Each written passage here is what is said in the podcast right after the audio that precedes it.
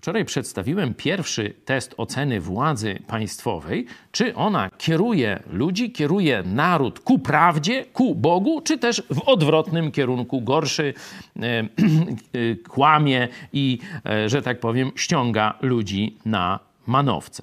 Dzisiaj zajmiemy się drugim kryterium oceny władzy państwowej. Znowu wracamy do dziejów apostolskich, do 17 rozdziału i tam przypomnę słowa apostoła e, Pawła. Z jednego pnia Bóg wywiódł też wszystkie narody ludzkie, aby mieszkały na całym obszarze ziemi, ustanowiwszy dla nich wyznaczone okresy czasu i granice ich zamieszkania. I granice ich zamieszkania.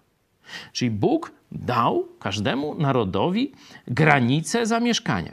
To jest coś od Boga. To nie jest wymysł ludzki. Oczywiście tam różne są ruchy ludów, wojny i te granice się zmieniają, ale warto, żeby wspomnieć o tym. Mocno sobie wbić do głowy. Granice między narodami, między państwami narodowymi dał Bóg. Czyli teraz ocena władzy państwowej to będzie ocena ochrony granic. Czy to, co nam dał Bóg, władza państwowa chroni?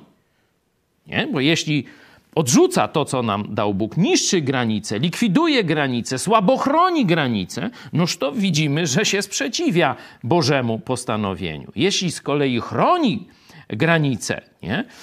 pilnuje granic, pilnuje odrębności danego państwa i narodu, jest to władza czyli pilnuje suwerenności nad danym terytorium i ludźmi, jest to dobra władza. To się podoba Bogu.